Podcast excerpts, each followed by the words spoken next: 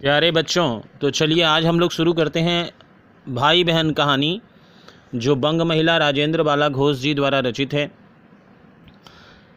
यह कहानी 1908 में बाल प्रभाकर खंड तीन भाग एक में प्रकाशित हुई थी और 1908 की परिस्थितियों पर आधारित यह कहानी लिखी हुई है और चूँकि बंग महिला राजेंद्र बाला घोष एक बंगाली परिवार से संबंध रखते हुए भी वो हिंदी में लिखा करती थी। तो इसीलिए डॉक्टर रामचंद्र शुक्ल ने स्नेहवश उनको बंग महिला नाम दिया था। यह सब हम इनके जीवन परिचय में आपको फिर बताएँगे। लेकिन आज चलिए हम लोग कहानी को एक बार जान लेते हैं कि इस कहानी में आपको क्या पढ़ना है और क्या जानना है।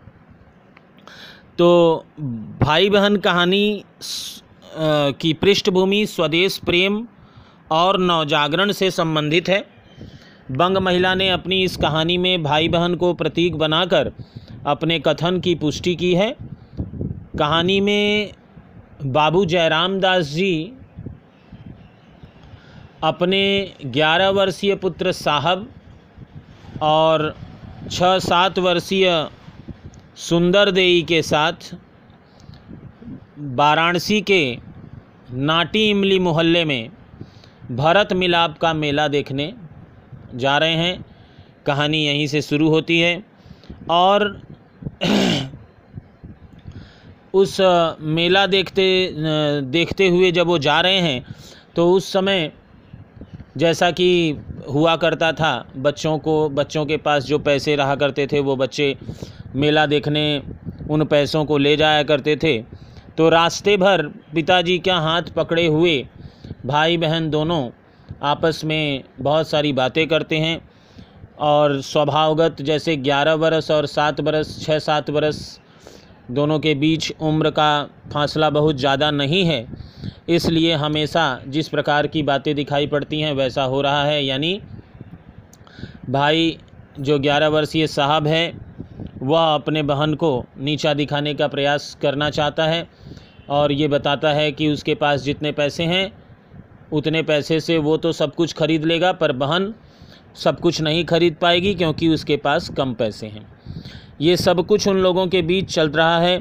बाबू जयराम जयराम दास जी का हाथ पकड़े हुए वो मेला देखने जाते हैं और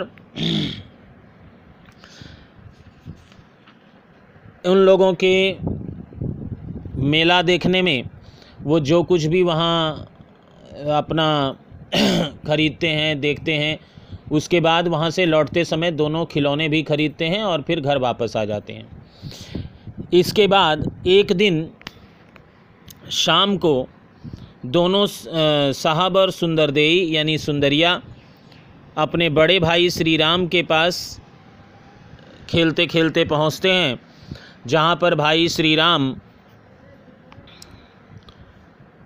अपनी पुस्तक पढ़ रहे थे।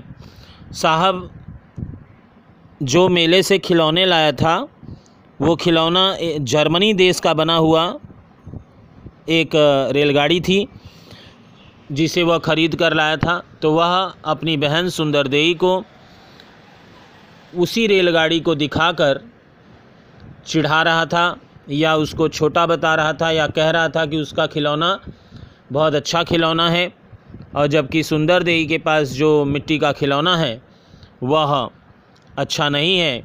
इसी बात पर दोनों विचार मने अचानक से चर्चा करने लगते हैं और इसी, उसी समय बड़े भाई ने हस्तक्षेप करके, यानी बड़ा भाई श्री राम ने हस्तक्षेप करके साहब और सुंदर देई को बैठाया और उन दोनों से जो बातें कही, वो इस कहानी का मूल विषय बिंदु भी है।